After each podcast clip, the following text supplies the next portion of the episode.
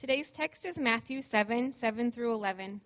Ask and it will be given to you, seek and you will find, knock and it will be opened to you. For everyone who asks receives, and the one who seeks finds, and to the one who knocks it will be opened. Or which one of you, if his son asks him for bread, will give him a stone? Or if he asks for a fish, will give him a serpent? If you then, who are evil, know how to give good gifts to your children, how much more will your Father who is in heaven give good things to those who ask him? This is the word of the Lord. Please be seated. Thank you. If you guys are looking for a seat, yeah, there's some seats right here if you want to. It's up front, but don't even worry about it. Yeah, there you go. I'll stay back. I'll stay back here if that makes you feel better. That's good. Um, hey, so if you don't know, we've been uh, uh, going through the Sermon on the Mount. We honestly feel like the best way to understand the Bible is to go through it verse by verse, chapter by chapter. And so um, we are in what we have deemed the greatest sermon ever preached. It's preached by the guy we follow. So if you're not a Christian, we hold fast to, to Jesus as our Savior, as our Lord, as our Master, and as our teacher. And in this moment, that the, the, the text that we are reading is something that he said with his mouth, and we want to follow deeply. And so, what we found as we approached uh, Matthew 5 going into it is that uh, the, the essence or the, the uh, approach that we need to take to this, this sermon is uh, something called the kingdom of God. We, we need to have this understanding of the kingdom of God as we come to it. And here's kind of why we need to understand that. We currently live in a reality, and if you're not a Christian, this may sound bizarre. We live in a reality, an age that is not ran by the person who should be in charge, okay? But Jesus comes on the scene and he says, Hey, listen, I have a kingdom. It's upside down to the way that you process everything else. And he begins to lay out uh, what that looks like in his kingdom. So, the last couple weeks, we've talked about money in, in, his kingdom. We've talked about last week judgment. And this morning, we're going to get into something really cool that I'm excited to talk about uh, in, in how we understand God and his accepting of us. And here's, uh, here's actually where I want to start as we jump into to Matthew 7.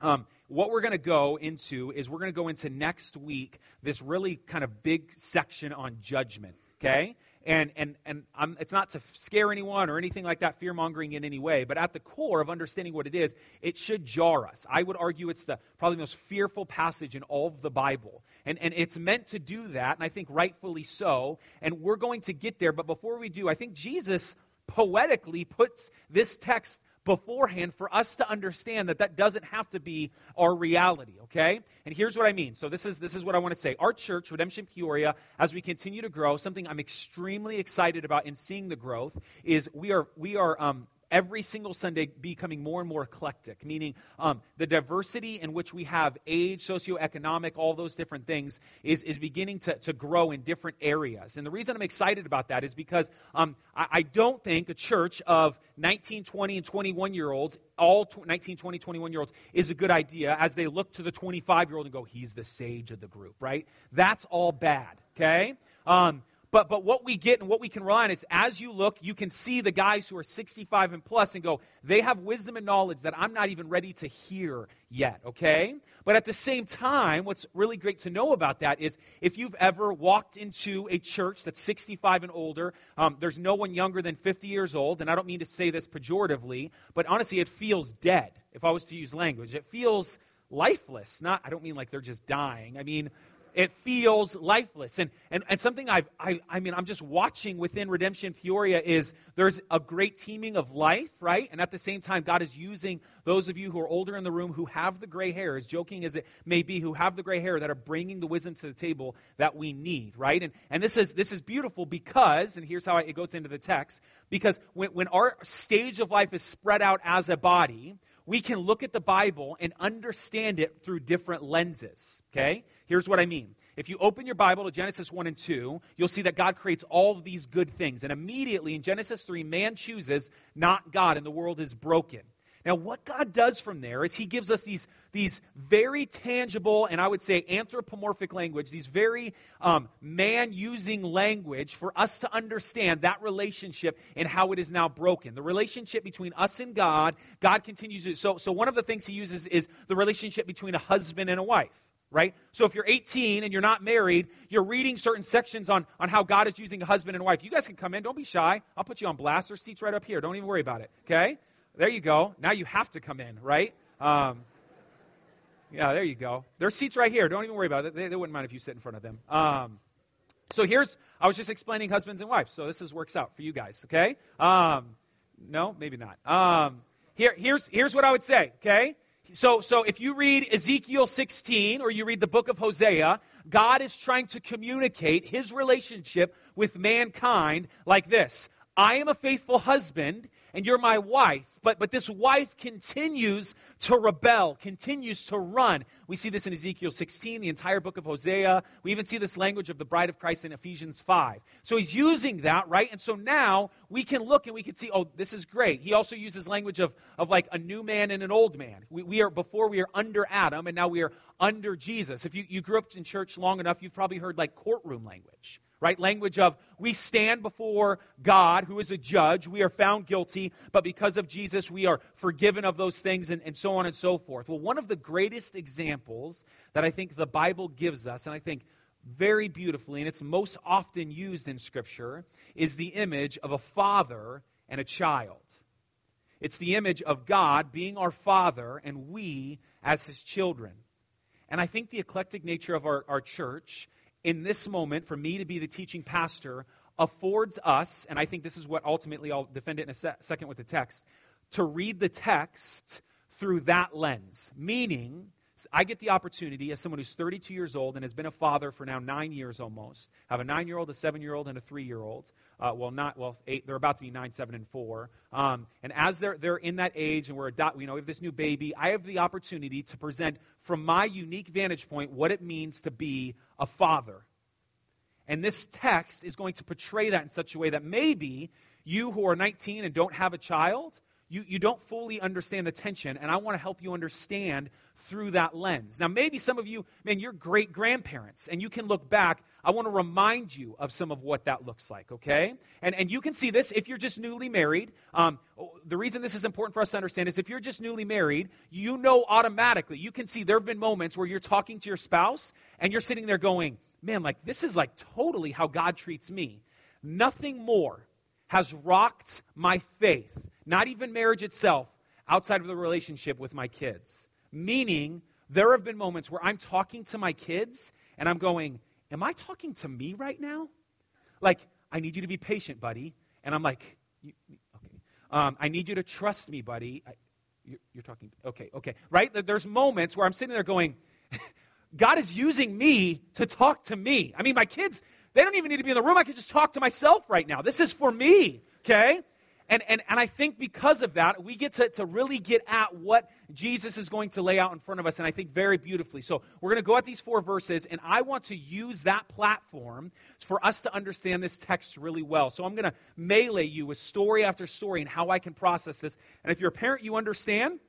If you're a great grandparent, you really can understand the frustrating part of what it is to be a parent and how you are destroying our kids' faith by spoiling them the way that you are. Um, and, and if you're not, and if you're not, you're not, then you can hopefully use the experience that I am living in currently to see that, okay? So here's where I want to start. As we're going to open up into verse 7, um, what I want you to know, one thing about, um, as a father, one thing I absolutely love is when my kids ask me for something, okay? When they request me for something. And, and as a matter of fact, it, it hurts my heart um, sometimes when they come to me and they start with the sentence, Dad, I know you're going to say no, but, right? That I hate that. I hate, and I, I hate it so much that I almost like respond in all the wrong ways. Oh, okay, well, I'm going to say no, then don't ask me. And I shut the door behind me, right? Like, not the way to respond. Um, but, but I, I want them to know that they can come to me, and I don't want to constantly be like this push down, I say no, negative guy. I want them to know that they can come to me and request things of me. And, and, and this is ultimately, I think, what Jesus is getting at with our relationship with our Father. Hear, hear what he says in verse 7.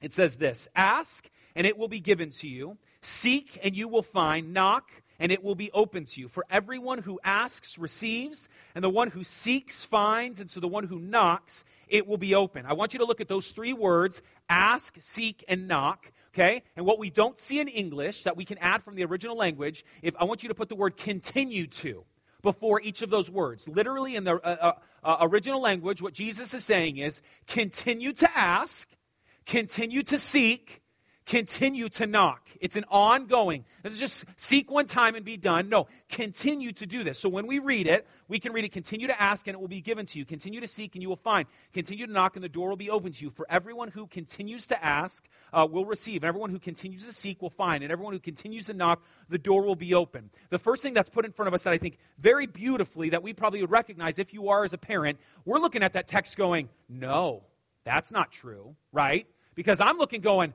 there's moments where they keep continue to ask. I'm like, stop asking me the question, okay?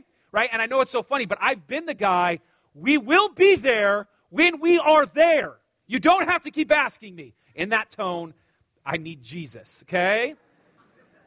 Now, as a parent, we know that, but this is what's crazy. Jesus is using that paradigm as, as parents that we know this, as a father I know this, and he is laying out the craziest promise of all time. And here's how he, he gives us. There's a parallel passage to what we just read in in the Gospel of Luke chapter 11. Let me read it to you because he gives a story. He gives a story of how we can understand ultimately what this text is getting at. Listen to what it says in verse 5, Luke 11. Which of you who has a friend will go to him at midnight and say to him, Friend, lend me three loaves, for a friend of mine has arrived on a journey, and I have nothing to set before him and he will answer from within Do not bother me. The door is now shut. My children are, are with me in bed. I cannot get up and give you anything. I tell you, though, he will not get up and give you anything because he, uh, because he is his friend, yet because of his impudence or shameless persistence, he will rise and give him whatever he needs. And I tell you, ask, and it will be given to you, seek, and you will, so on and so forth. So, so the, the craziest promise, I would argue, laid out in this moment is that the creator of the universe, the guy who owns everything, who has all expanding love, who knows and has all knowledge, tells you to bug him. He goes, No, no, no, hear me. Continue to come at me.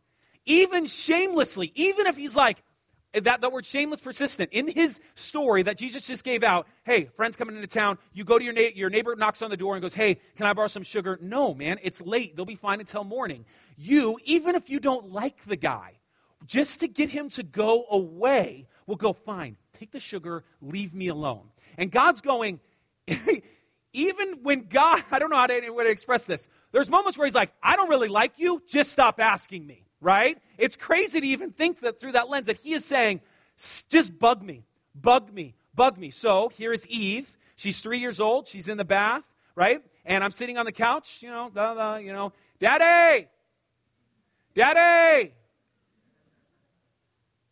Daddy! Okay?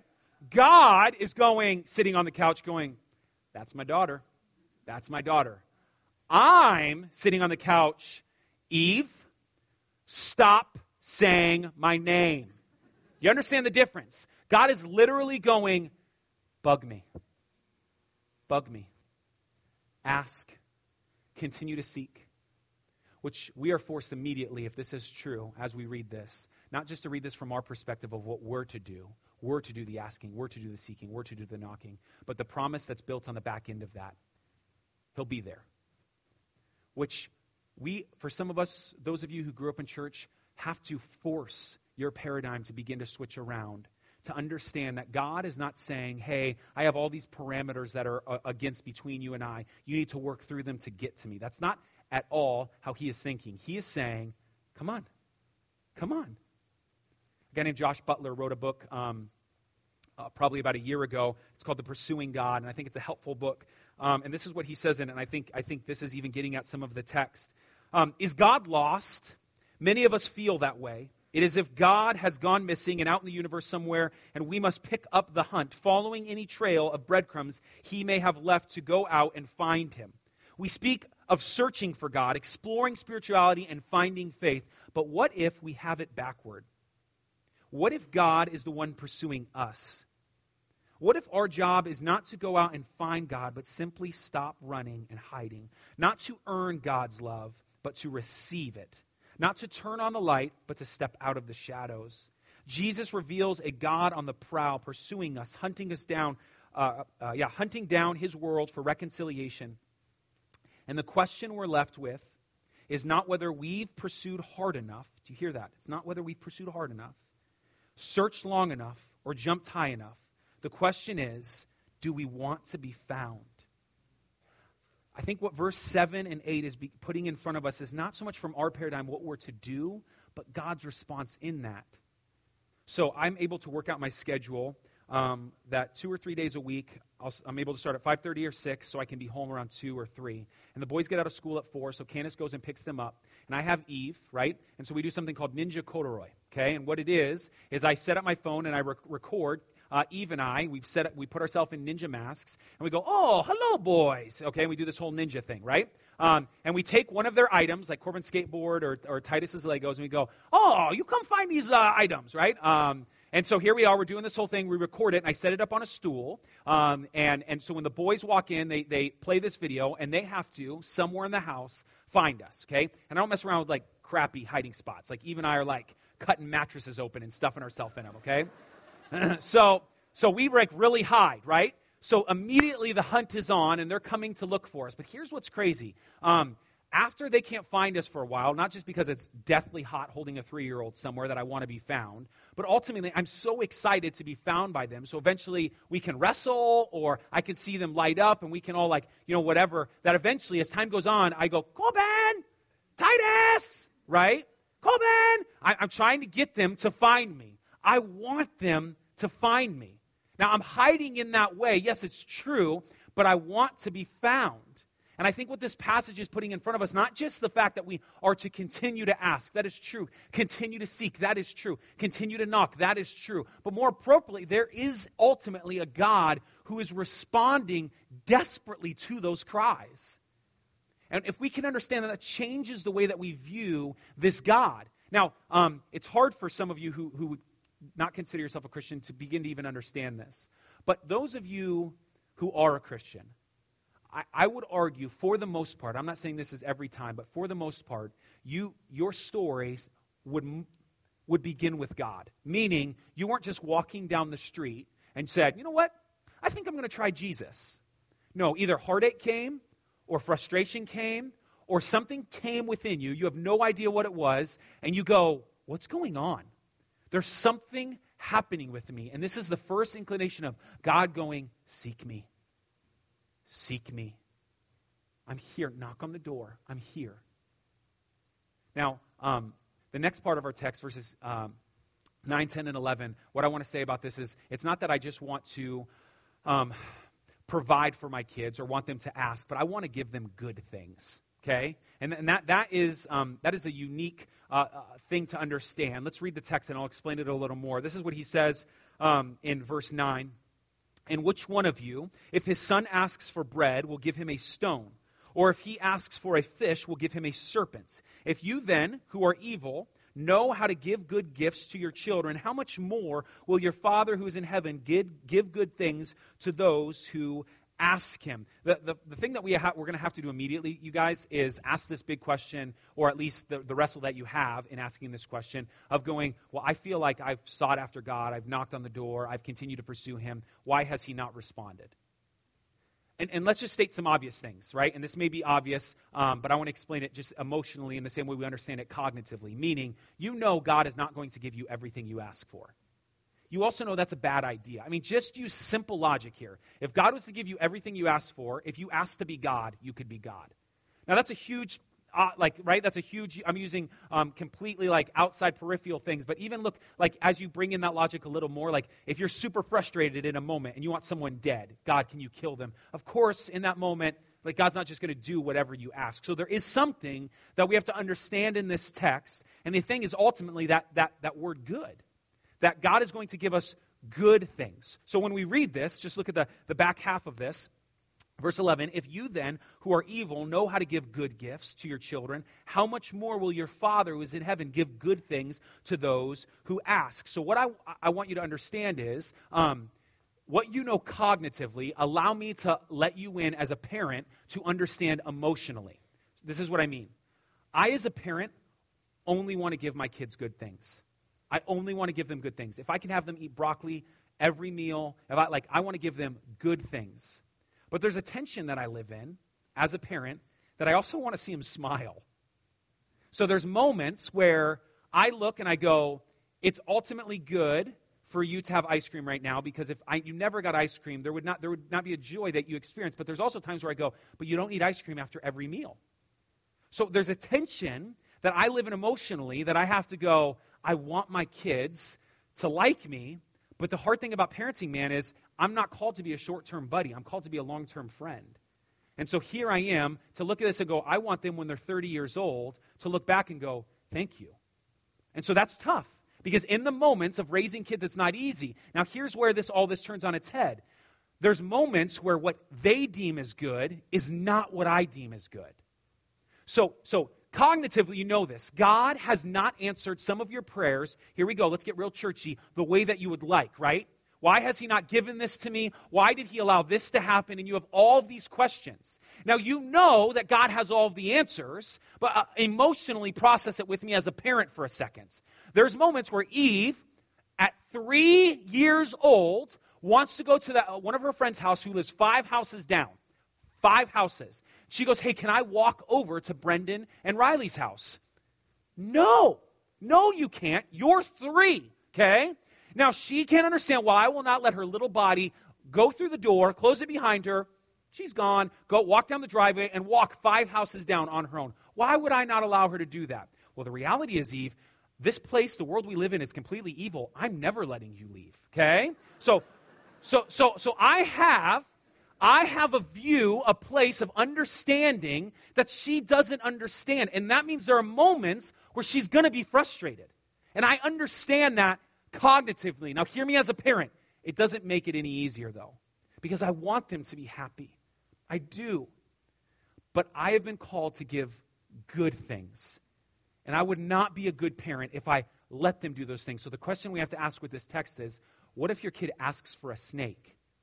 I don't mean like actually a snake. I mean, if they do, that sucks for you. But I'm saying if, if they ask for the, the, the figurative snake that Jesus is, is talking about, saying that your, your child asks for a good thing, I'll give them a good thing. Your child asks for a good thing, you'll give them a good thing. But what if your child asks for a bad thing? Now, here's where we can understand and why the perspective that I'm trying to um, uh, put in front of you as a parent is really helpful in understanding our relationship with God. Because now, in this moment, when my son or daughter asks for a bad thing, I only want to give them good things. I am not going to give them the thing they ask for. And that's not easy. That's not easy, but I have a knowledge they don't have. I have a love for them they don't have for themselves. Now, if that's true for me, listen to the text. Listen to the text. If you then, who are evil, you, now I want you to it's not just sitting here saying like you're all evil. He's trying to paint this picture of this paradigm that, that God's holiness, His love, His knowledge is so much bigger than mine at 32 years old raising kids that it's considered evil. That's how far the spectrum is. That's how deep and wide and how different it is. So if I'm processing stuff on this platform, then here, if we who are evil know how to give good gifts to your children, how much more will your Father who is in heaven give good things to those who ask you. So, cognitively, you understand this, but emotionally, step into the relational analogy Jesus is putting in front of you. He is saying, You know, as a parent, you cannot give kids everything they want. But if you continue to give them things that they're good for, they'll create a palate for it. You're teaching them. You know that. Now, imagine the limited understanding that you have, how I have perfect understanding. I have perfect knowledge. I have perfect love how much more am I doing with you? Now, this is, can I just say, beautiful. This is beautiful. Because some of you right now are sitting there going, God, why are you allowing this depression to continue to be in my life? Why are you allowing anxiety? Why did you allow that death? Why did you allow that job loss? And the frustration continues to build. And it builds, and it builds, and it builds. And you know what's hard about that is? Um, Sometimes we process God through the lens of um, the results that we see and not the results that He ultimately knows to be true. So when you lost that job, you were super frustrated and angry at God week one, week two, month one, month two. But then six months later, you got this job that paid twice as much, so awesome, and you sit there and go to God and go, Oh, God, thank you so much. I, I can't, you were doing things I couldn't believe. You are so awesome about this, right? Because you see the end. You know you got out of that crappy job because God had this really awesome plan for you. But what happens when you can't see the results? What if you're the guys from the back end of Hebrews 11, the dudes who are sawn into two, burned alive, beheaded, lynched, stoned to death? The, worthy wasn't, the world wasn't even worthy for them. What if you're those guys? They never, and I quote, never received the promise.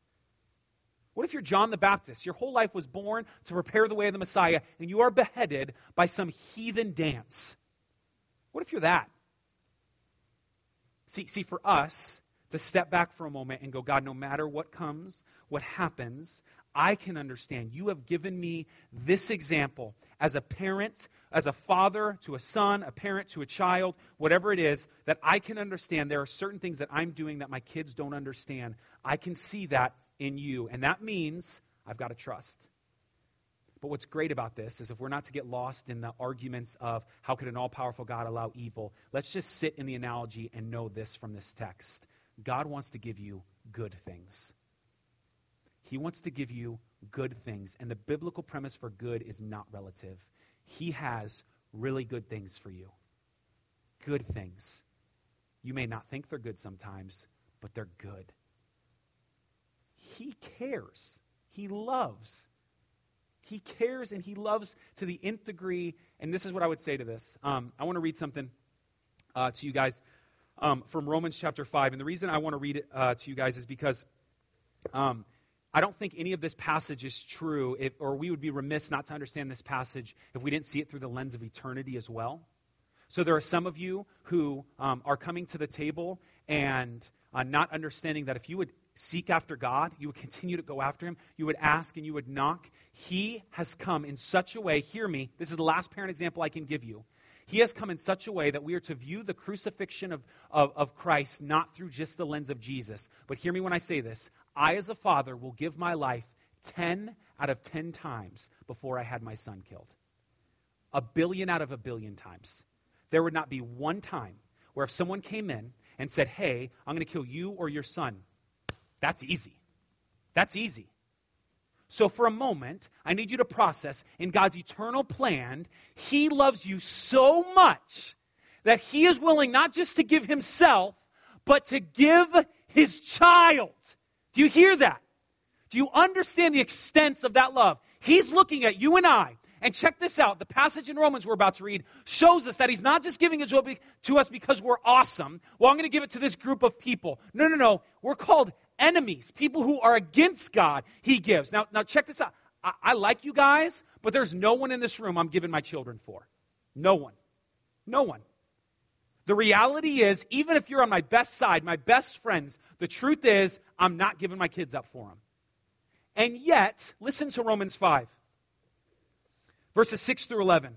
For while we were still weak at the right time, Christ died for the ungodly. For one will scarcely die for a righteous person, though perhaps for a good person one would even dare to die. But God shows his love for us in that while we were still sinners, Christ died for us. Since therefore we have been just we have now been justified by his blood, much more shall we be saved by him from the wrath of God. For if while we were enemies, we were reconciled to God by the death of his son, much more now that we are reconciled shall we be saved by his life. More than that, we, are also, we also rejoice in God through our Lord Jesus Christ, through whom we have now received reconciliation. So in this moment, God does not just go, Yeah, I want to give this for, for them. No, for enemies. For someone, now I need you to understand, like earthly mindset. Think of someone you, like, whether it's ISIS or whoever it is, I don't know, care who you need to think of, for them. That's what God does. The extent of that is amazing. And unfortunately, there's two types of people in this room who can't quite see past that. There's those of you who come in the room who do not know Jesus. And yet you are frustrated over and over with the fact that you feel like you're pursuing or you feel like he's not there. And all I can tell you is Scripture says otherwise. He has put in front of you that the door will be opened. And then there's some of you who continue to rely on, once now the door has been opened, your own status. You, you've stopped seeking, you've stopped knocking. And this is yet what we are called continually to go after him. And so to finish, I want to finish with my man Spurge. This is what he says. Um, he took um, Matthew 7, verses 7 through 11, and instead of preaching a sermon, he came on a Sunday and he just says, I have 34 points for you. And he just laid out 34 points. I didn't do that, but this is point seven of his 34 points. You think the door is closed because you feel it ought to be so. You feel that if God dealt with you as you would deal with your fellow men, he would be so offended with you as to shut the door of his favor once and for all. You remember how guilty you have been, how often you have refused the divine call, and how you have gone on from evil to evil, and therefore you fear that the master of the house has already risen up and shut the door. You fear lest, like the stubborn ones in Noah's day, you will find the door of the ark closed and yourself shut out to perish in the general destruction. Sin lies at the door and blocks it. Your desponding feelings fasten up the gate of grace in your judgment. Yet, it is not so. The gate is not barred and bolted as you think it, as you think it to be. Its hinges are not rusted. No bolts secure it. The Lord is glad to open the door to every knocking soul. This is the God we serve. This is the Father we have. He is on a desperate pursuit of us, and we are to continue to come, continue to step out of the darkness, continue to, to remove the sin that so easily entangles us, and be received by the God that has promised us that if we seek after Him, we will find Him. If we knock, that door will be opened. May that be true of us, whether we're Christian or not in this room. Let's pray.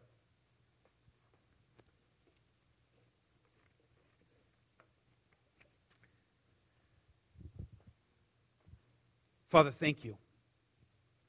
It's really where we want to start. We want to respond with insane amounts of gratitude. We understand that um, our very limited understanding of who you are and the way that you work paralyzes our interactions with you. There are moments where we're frustrated and want to shake our fists to the sky because we don't understand what you're doing. And yet, at the same time, like hypocrites, we treat our children with frustration that they're doing the same thing. May we understand to the nth capacity there are moments where you will not let us go five doors down. There are moments where you will not let us have that ice cream. There are moments where you not let us watch too much television. There are moments after moments after moments where you will do what is good for us even though we don't even want it. Thank you for that. We're reminded of Acts 17, 26 through 28, that through one man you made all the nations of the world with their pre appointed times and the boundaries of their dwelling, so that we would seek after you and find you. God, we've been put on this earth right now, where we live, when we live, for the purposes of finding you, for the purposes of seeking after, groping in the dark, looking for you, trying to find who you are, trying to understand your name, trying to understand your purposes. May that be true May we live in that constant place of faith. You're a good, good dad. Man, you're a good dad. Thank you so much for that. We love you. We really hold fast to you. We need you a ton. By your grace, may we not let go. In Jesus' name, amen.